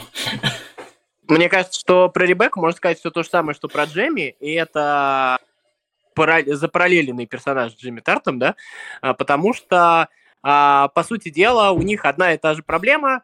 Она мстит Руперту, он мстит отцу, и, по сути дела, у них что-то начинает, ну, как бы получаться, они чувствуют себя комфортно в тот момент, когда они начинают, условно говоря, что-то делать для себя. Она чуть раньше, он чуть позже, то есть когда у них то есть, когда они становятся самодостаточными, у них нет вот этой вот необходимости реализовываться за счет того, чтобы доказать что-то человеку, которого ты ненавидишь. Мне кажется, что они в этом смысле очень похожие персонажи, ну и в целом у меня все, наверное. Ну, я с вами не согласен насчет того, что она одногранная и что она похожа с Джейми. Я думаю, у нее все-таки другая немножко это, что она была покладистой женой, можно сказать так. И, и почему вообще, с чего началось ее вообще становление, что ее бросили прилюдно, во-первых, ее унизил он, он вина в возрасте, он, э, мало того, что э, мне прям жалко ее было, когда она говорит, я так хотела детей, а ты не хотел, а тут бах, ты с какой-то молодой уже заводишь их ребенка, и это у нее много, она ее воспитывали так, она была воспитана мамой, чтобы она была потакала мужчинам. И когда ее предают, э, ее, она уже, говорю, не может быть, это, тогда, да, конечно, она хочет насолить. Это, это естественный защитный рефлекс, потому что а, он сделал ей очень больно. А, как, как, как сделать ему больно, да, и это уничтожит его клуб, его детище. Да, поначалу было именно так, но потом она начинает принимать себя, что и даже возраст не помеха, что она может быть счастливой. Это, тот, это ее потихоньку потихонечку раскрывать, начиная с самого простого, с шоколада, там, с этого, с кексиков, который сам готовит, со сладкого. А сладкое, что? Оно вызывает эмоции радости. Это всегда так было. То есть э, Тед находил потихонечку к ней подход. А потом она начала понимать, что как-то можно без него жить, можно продолжать жить. И даже этот клуб, который становится за три года семьей, который она не, не продает, э, оставляет себе, то есть она остается хозяйкой, хоть и 49% продала. То есть э, у нее, я, она, это, это у нее срез ее принятия, можно так сказать. Срез падения и принятия. За три года она именно выросла над собой, она стала настоящей личностью сильно независимой женщины, как бы это ни звучало, опять-таки, но это не повестка, это именно э, правильное, хорошее становление э, вот персонажа. Я прям, не знаю, я рад на самом деле, что она э, переступила через вот это вот через ненависть и негатив в конце, она даже помирилась с ним немножко, даже она стала э, более-менее сдержанной и на самом деле, умейте прощать. Я, например, э, когда-то немножко, даже прям минутку выступления, у меня было такое, что я ненавидел этого человека лютой ненавистью, потому что ну, было, было за что. Но, честно, через какое-то время я начал понимать, что смысла в этом никакого нет. От этого только плохо мне этому человеку побую, что я его ненавижу. И здесь это показано, что как бы, как бы она там к нему не относилась, но зачем, кому? Только само, самопоедание, это еще хуже, это нервные клетки, это с организмом, это э, много всяких побочных эффектов, поэтому я считаю, что этот персонаж один из э, лучших, вот здесь раскрыт прям офигительно. И не, не вот, как вы сказали, а что это с Джейми, я считаю, что у них на очень разные прям э, дорожки. Я Собственно, про Ребекку а, могу я, наверное, сказать только то, что, во-первых, это очень красивая актриса, очень красивая женщина, и на нее приятно смотреть в кадре. А во-вторых, что я очень ждала ее романтической линии с Тедом, но ее не случилось. А может случилось, а может случилось. Ты же не знаешь, что было у вас в последнюю ночь. Ну, из того, что показали, ничего не случилось. И там случился тренер в, в этих в стрингах, что там случилось? Ну, да. С собственно, переходим дальше. Дальше у нас Тед Лассо. Это позитивный... А у тебя ни одного темного персонажа а, нет, Они да? дальше все, все будут, все будут. А, это, собственно, Тед Лассо, это главный тренер, который тренирует, походу, без лицензии, которого берут и назначают просто потому, что он не знает, что такое футбол, и его назначают и говорят, что такое футбол. Он сам там понимает, как что просто пинать мячик. И на самом деле это простая игра, там просто надо пинать мячик. Если вы, конечно, не смотрели финал Лиги Европы, который был на этой неделе, там надо хотя бы уметь пинать мячик. Собственно говоря, это он, он излучает позитив, он мало боится серьезно разговаривать с друзьями, а серьезно он разговаривает только с психологом, как я понимаю, потому что у него прям серьезных друзей нету, он открыться может только психологу и даже не тренеру Бирду. И он всю вот эту негативную энергию перевозит в позитив, и это такой в общем, мне кажется, у него постоянная депрессия, и он так справляется со своим стрессом, и он от нее еще не вылечился, и даже в конце сезона всего сериала. Я все. Мне кажется, это, наверное, вместе с Рупертом тот персонаж, которому по итогу не стало хорошо. Вот как ни парадоксально. А, ну, я не знаю, длинно говорить не хочется, а коротко. Наверное, стоит отметить вот э, э, кроме его несчастности, вот эту его жертвенность, потому что он такое ощущение, и она надменна, я, кстати, согласен тут э, в каком-то смысле, что она, эта жертвенность иногда уже чересчур надменна, потому что он вот это вот то, что вот, вот он ради других э, живет и все всем помогает, а своя жизнь в, каков, в каком-то непонятном состоянии, это местами тоже бесит. Я с этим, наверное, согласен. Это раз. А, вторая вещь, а, вот мне понравилась, наверное, вот одна из деталей вот этой вот жертвенности, один из инструментов, он же постоянно вел себя как дурачок, то есть вот эти все его штуки. И один из, это был один из его, так скажем, работающих способов, потому что, а, ну то есть, когда ты ведешь себя как дурачок, человек, которому, который напротив тебя, который хочет помочь, э, которому ты хочешь помочь, он, получается, может себя раскрыть. Ну, то есть он уже, уже вряд ли, если ты ведешь себя совсем дурно, будет выглядеть дурнее тебя. Поэтому он, наверное, откроется. То есть это такой способ раскрытия людей. Мне кажется, вполне себе э, рабочий во всей вот этой вот истории. Но вот если говорить про Теда, это все-таки, наверное, э, ну, если как бы вот в реальности такие личности существуют, хотелось бы, во-первых, вот верить, во-вторых, ну, наверное, вот чего, чего бы хотелось, это вот эта вот история, да, когда ты можешь а, ну, можешь забить на какие-то мелочи, можешь не страдать из-за мелочей. Вот это вот очень сильно завидно, да, когда... А, вот почему Тед Ласса, в общем-то, вот, вот так вот лечит, вот так вот от, от, от него становится хорошо, да? От него становится хорошо, потому что ты...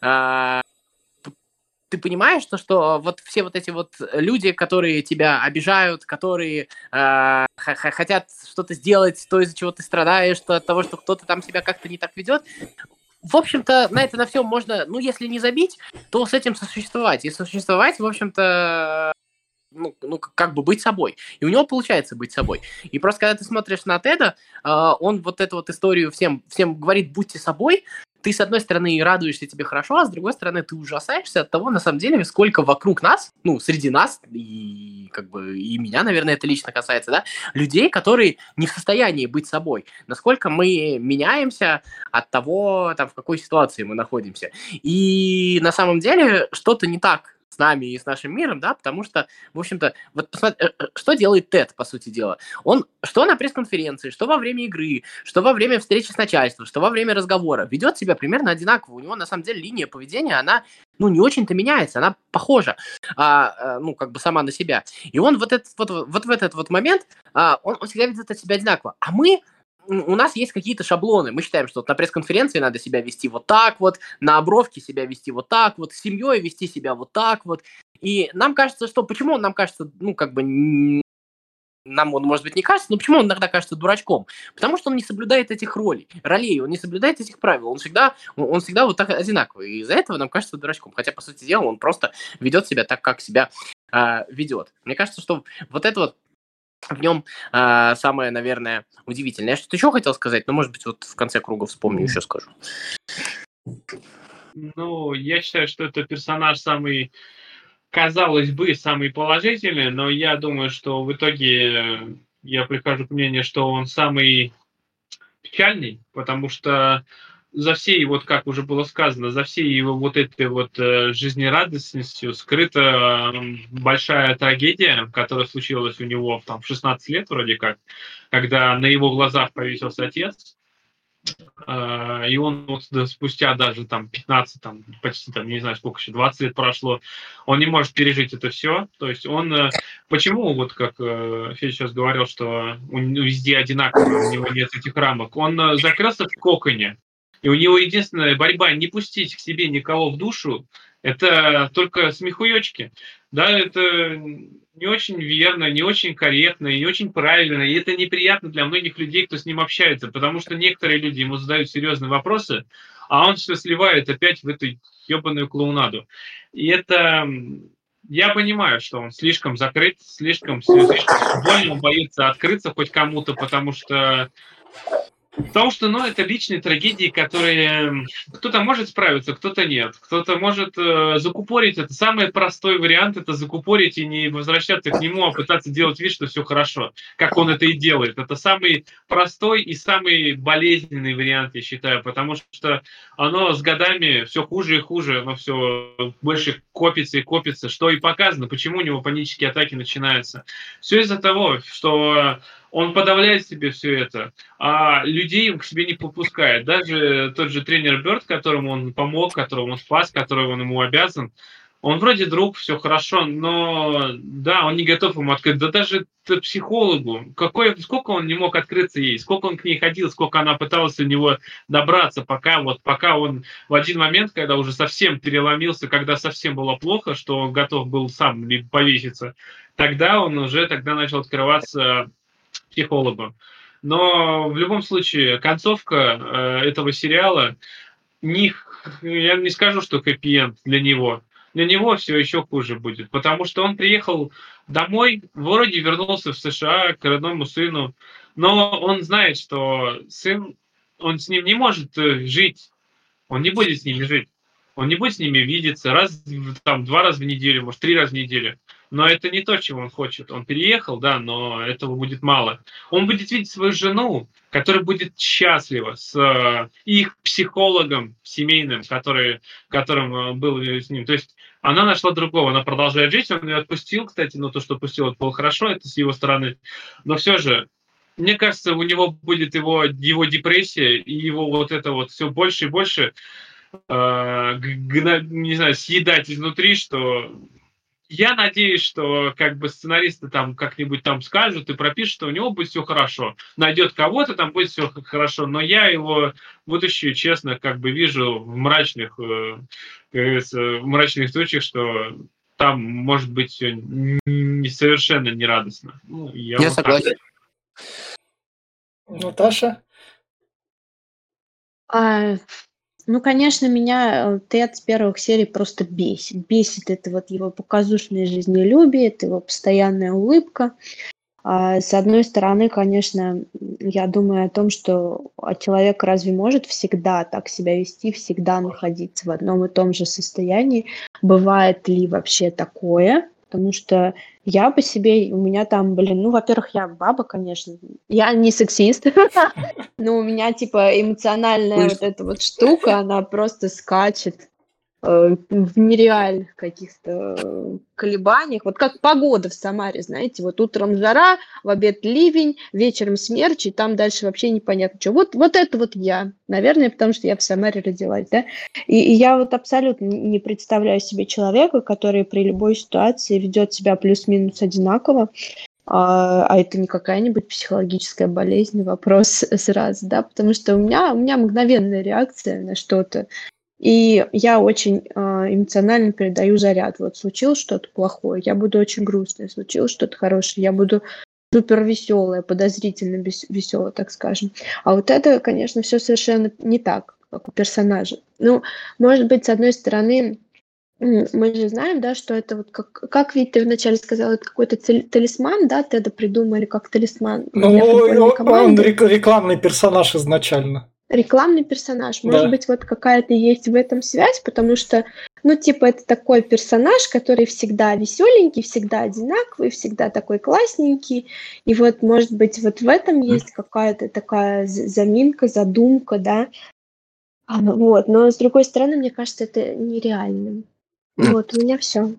А, я прям закончу ведь быстро. Да. А, и то, что я хотел сказать, я забыл по ходу того, что говорил. А, мне кажется, что по сериалу все-таки нужно признать то, что там как бы мы там не относились к Теду, и местами он совершенно справедливо бесит. А метод Теда Ласса есть, и он работает, это и эта да. система работает, и без него бы этого всего не было, это тоже надо признать. Второе, вот эта вот фраза «мне не важны победы и поражения, я хочу делать игроков лучше», эта фраза есть в книге у Гвардиолы, которая написана в 2013 году, которая называется «На пике». И, и мне кажется, что немножечко, почему они потом пришли вот к этому тотальному футболу, а, немножечко таким... А, ну, персонажем, с которого делали Теда Ласса, ну, может быть, как бы... Что, Юрген Клоп? Да. Ну, либо Гвардиола, либо Юрген Клоп, неважно, кто-нибудь из них. Ну, подожди. Гвардиоловская. Ну, тут же Юрген Клоп, потому что тут последний сезон, это сезон 19-20, Манчестер Сити, Ливерпуль, одно очко разницы, чемпионство. А, и не-не-не, Гварди- не- Нет, я э, прямую аналогию провожу, которую сценаристы взяли. Прямая аналогия может быть, но фразу они Теду вложили Гвардиоловскую. Ну, ну, в, в уста. Вот. Ну, либо Юрген Клоп как просто человек, который вот... э, А, что у меня еще в конце точно, это Тед Лассо на протяжении трех сезонов Манчестер Сити периодически играет это с- в кубке. Ну, короче, Манчестер Сити играет с Ричмондом. Тед Лассо уже третий год подряд встречается с Гвардиолой. Но на последней серии почему-то показывают, как он им восхищается. Он уже третий год тут работает. Не, Там- ну это ты Не, я понимаю. Понимать, что ты ищешь футбольности в нефутбольном сериале, мне Да, да, да. Это вот важная вещь. И, вот- и вот эта вот история, то, что они вложили фразу Гвардиоле Теду, и потом Гвардиола приходит и к ним, и ему говорит эту же фразу, ну, мне кажется, немножко так э, символично. И вот это вот, а, ну, если вот футбольные вот эти штуки смотреть, вот тотальный футбол это не, условно говоря, не расположение игроков на поле, а тотальный футбол это вот это вот взаимное доверие, вот это постоянно, ну, мне кажется, это просто, не знаю, насколько уж М, действительно да. так, но это очень крутая, а, правдивая хрень. И согласись, вот ведь ты знаешь, о чем говорю, да, вот это вот в матче с Реалом, которая была штука, когда Дебрюйн и Гвардиоли сказал, иди нахрен и заткнись, Да, а потом они обнимаются, да. это очень из этого сериала как будто сцена. Да. Нет, тут Да, А, в плане футбола тут прям есть те футбольные моменты, которые ты прям ловишь. Так же, как... Давайте вот, собственно, перейдем к команде. Тут они, правда, с американским а, президентом. Можно я Да, за про Теда да. просто А, чуть-чуть давай. э, этот, э, прям последнее. Э, Наташа говорила, что не может быть э, человек такой вот именно однообразный. А, я я сразу- не могу себе представить, я сказала, что такое может. А, ну вот, ну, я про то, что я сразу у меня в голове вспомнилась э, одна песенка. А, может, кто такую помнит, песня называется «Барби Гелл» от группы «Аква». А, вот честно, я ассоциирую Те- Теда именно с Барби Гелл, как именно в этой песне поется. Она вся жизнерадостная такая песня, прям все думают, что это просто про счастье, про Барби, которая там на самом деле там про глубокую депрессию и про отношение к женщинам, как к каким-то куклам. И, ну, она такая очень глубокая песня. И что вот оно не- нельзя вот так вот э, судить однозначно. И Тед, он такой, да, ну, я уже все, все проговорил, но все же скажу, что он, он именно что скрывает все свои эмоции, и он может так подстроиться именно что... У него не всегда, заметил, не всегда бывает в, в этих трех сезонах серии, ну, может, э, сцены 3-4, когда он именно открывается, когда он именно подавлен, или когда этот э, именно у него смена такое прям настроение. И этого редкого, но бывает. Но в основном он всегда контролирует, да, и всегда показывает людям то, а, ту сторону, которую он считает безопасной, что его ни- никто не тронет. Ну, так вот. Еще песня «Маленький шут» самый грустный на свете, мне кажется, тоже про это.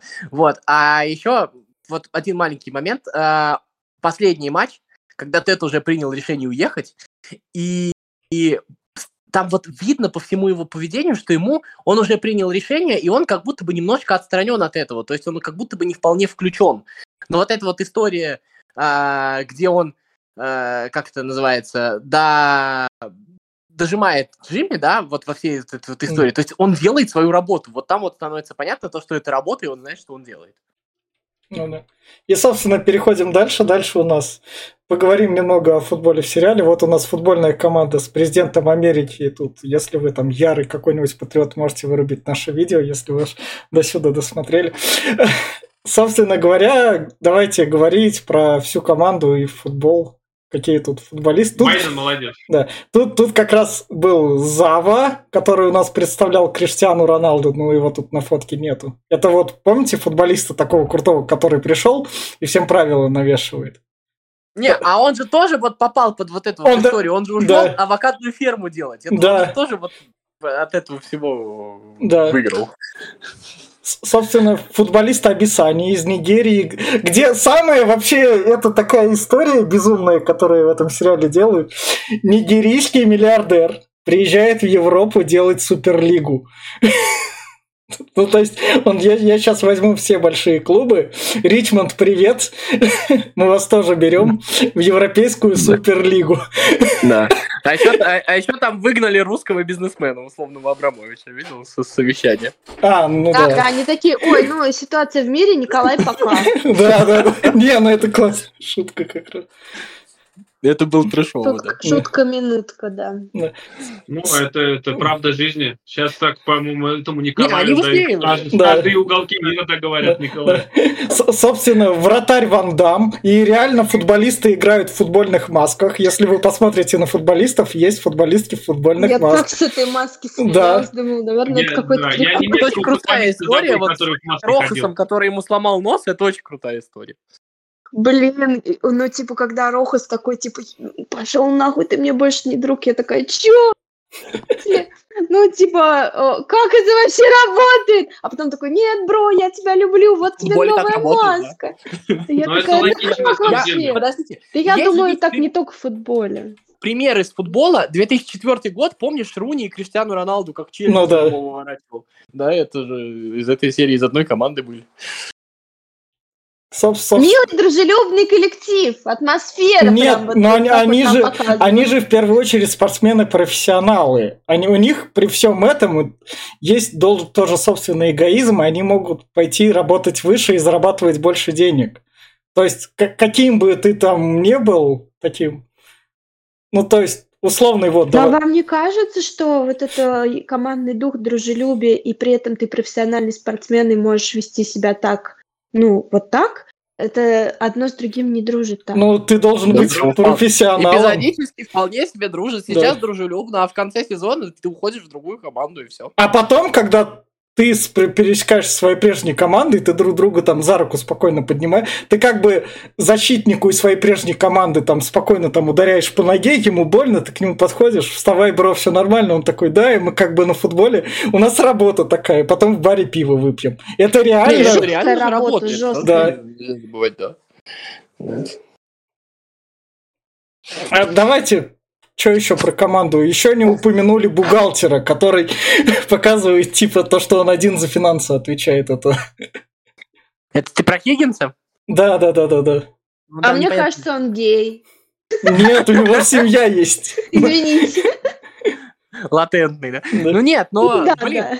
ну, Вить, ты так говоришь, как будто тебя так задевает, то, что там какие-то несоответствия, ну, там же... Ну, я Это ж понимаю. кино.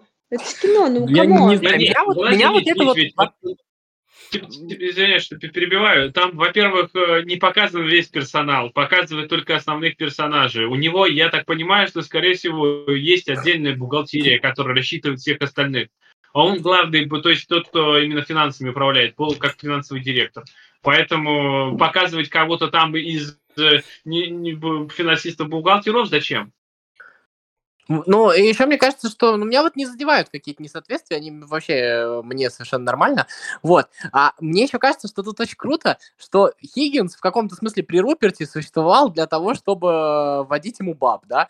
А при Ребекке он существовал, ну, тоже как такой... а, Водите мужиков. Не, ну сначала, да, сначала уничтожить команду, потом водить мужиков, неважно, что еще. Но самое удивительное то, что попутно с этим эти люди вдруг оказываются а, профессионалами, ну то есть мы видим, что там дела в порядке, там ничего не разрушается, да. У Кили потом появляется вот это вот... э, А, э, как, как- не, не, вот эта вот помощница из последнего сезона, как ее зовут? я забыл. Барбара. Да, Барбара, да, то есть такая же, да, вот вроде бы. И она профессионалка, кроме всего прочего, кроме, кроме того, что она там друг, еще что-то такое. Вот.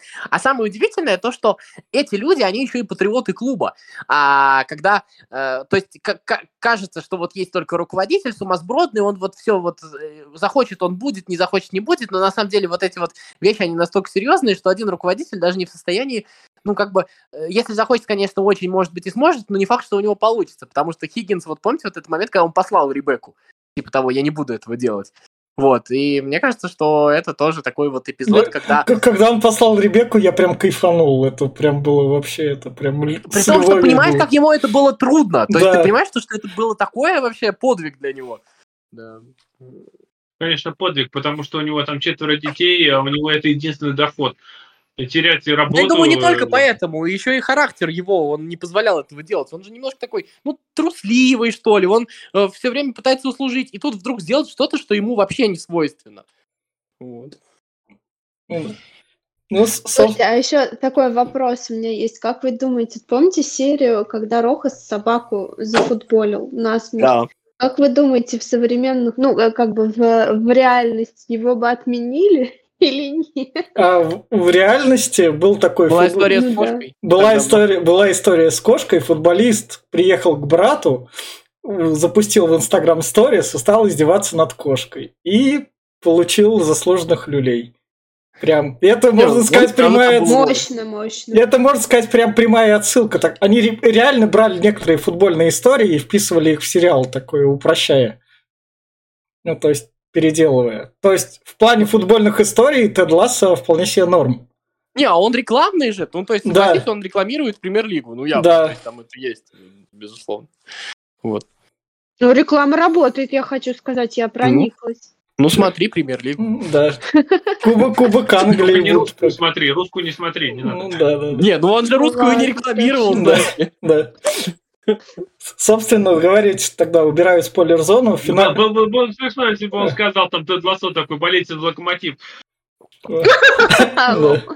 Собственно, убираю спойлер-зону, финальные рекомендации. Я скажу коротко то, что идеальный сериал, если вы просыпаетесь, вам под завтрак охота глянуть что-нибудь легкого, в которое не особо надо всматриваться и можно спокойно послушать, и у вас есть часок времени, чтобы потом пойти на работу, то прям сериал идеально вас будет вдохновлять, и вы спокойно проведете каждый день отлично. Но если вы будете смотреть его залпом, вам может в некоторый момент приесться, потому что серии длятся по часу, и вам будет это казаться... Мне казалось прям затянутым то лучше так не делать. Я все. Не затянутым не казалось, но вообще, если вот рекомендовать, то э, если вот вы, как я, не смотрите по 10 сериалов в месяц, и для вас там посмотреть один сериал это раз в полгода, э, как вот для меня, то, мне кажется, это отличный выбор, э, потому что, в общем-то, не надо быть э, погруженным, так сказать, в кино, в сериалы, во что-то. Это просто какая-то отдельная история, автоном, авто, автономно живущая от чего-то, все такое. И самое главное, вот мы много раз здесь произнесли слово «повесточка», но даже если вы не в курсе всей этой повесточки, вы откуда-нибудь там, я не знаю, из джунглей, с Луны или еще откуда-то, вполне себе зайдет. Вы ничего... Да, из Сибири вы ничего не знаете про футбол, вы ничего не знаете, просто... Да, берете, смотрите, и мне кажется, что это очень э, крутая в этом смысле история. И самое главное, э, о, я бы сказал еще так, если рекомендовать, это семейное кино, то есть это кино, которое вы можете смотреть там э, всей своей семьей, там мамы, папы, бабушки, дети, кто угодно, и мне кажется, что тут каждый, я, я не думаю, что в вашей семье найдется тот, кого это взбесит.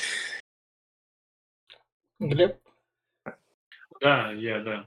Но э, про этот сериал уже много чего сказано, поэтому я его уж прям не буду сильно до этого э, говорить, что, ну, да, посмотрите его, но если кто-то хочет посмотреть повеселее, что-то помолодежнее, но в том же масштабе и в, том в том же вообще тематике, я не проговорил вначале, еще проговорю, это штат Blue Mountain, или Blue Mountain States, э, сериал 2000 9-12 года, три сезона и потом еще полнометражный фильм спустя 7 лет, а, который закрыл все гештальты. Вот он прям э, там нету вот этих вот тем, которые поднимаются серьезные темы депрессии всего этого. Там больше комедия, там больше ситком, и он прям, ну я с удовольствием его пересматриваю иногда, это классный сериал.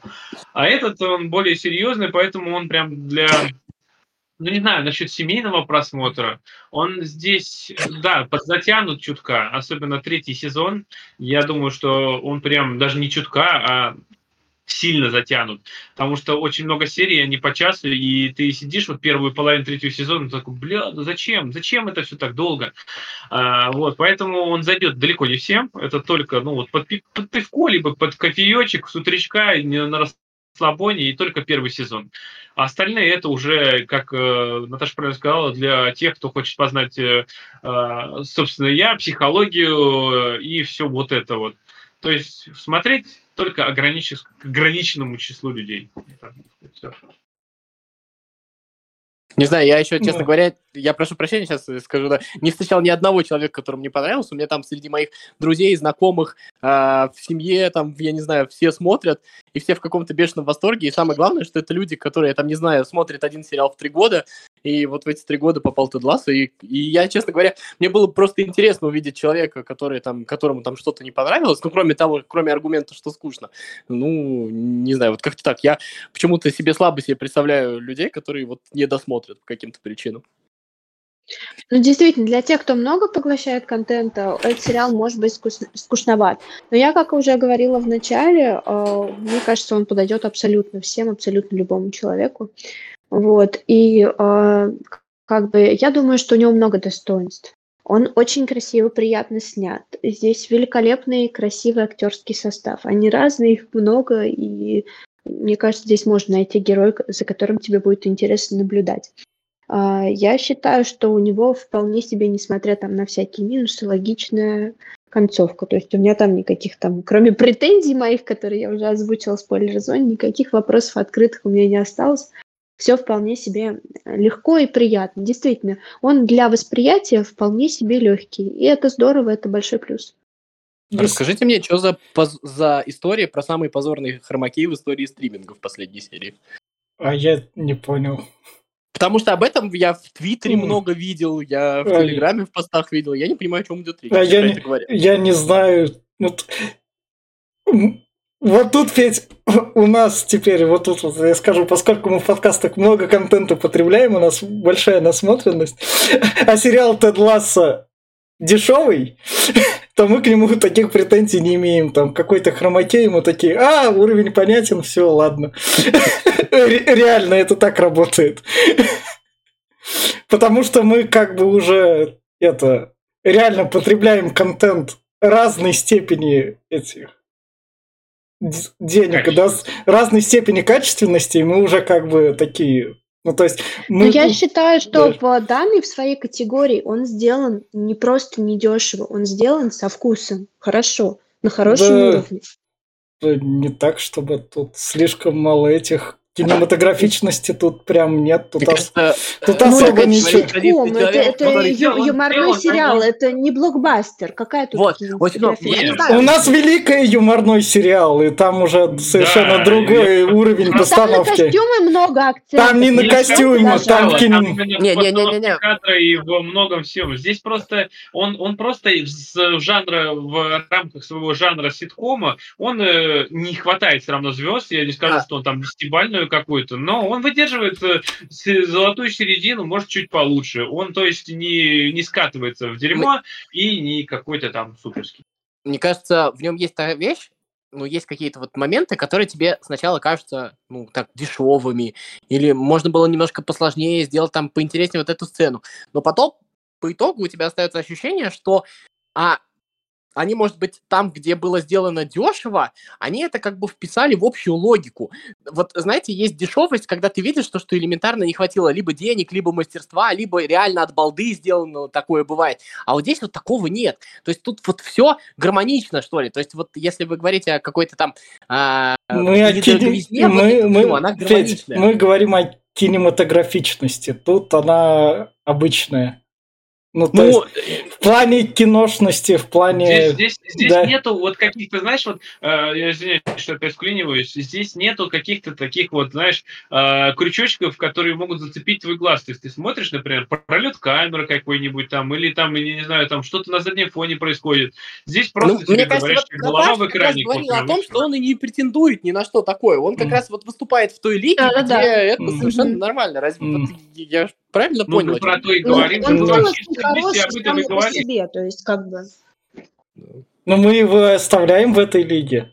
Мы просто... Я просто, ну... вы просто, я, я говорю, что он на какую-то э, там кинематографичность и сценарные эти ходы, типа как вот, например, мой топчик, это вон во все тяжкие, или там вот звоните Солу, или сейчас наследники вошли еще, и миссис Мейзел, вот он туда просто не, не может попасть, потому что он там не это, тут не, нет вообще ничего такого он просто где-то вот в середине, вот где-то там болтается между вот, э, вот «Шершни», вот сейчас вот «Извне», там, ну вот эти сериалы, которые э, категории А твердые прям, ну вот такой вот, ну, может, Б около того. Вот я. И, собственно, давайте на этой ноте прощаться. Это был подкаст Попкорного клуба. Подписывайтесь, ставьте лайки. Всем пока. Пока-пока.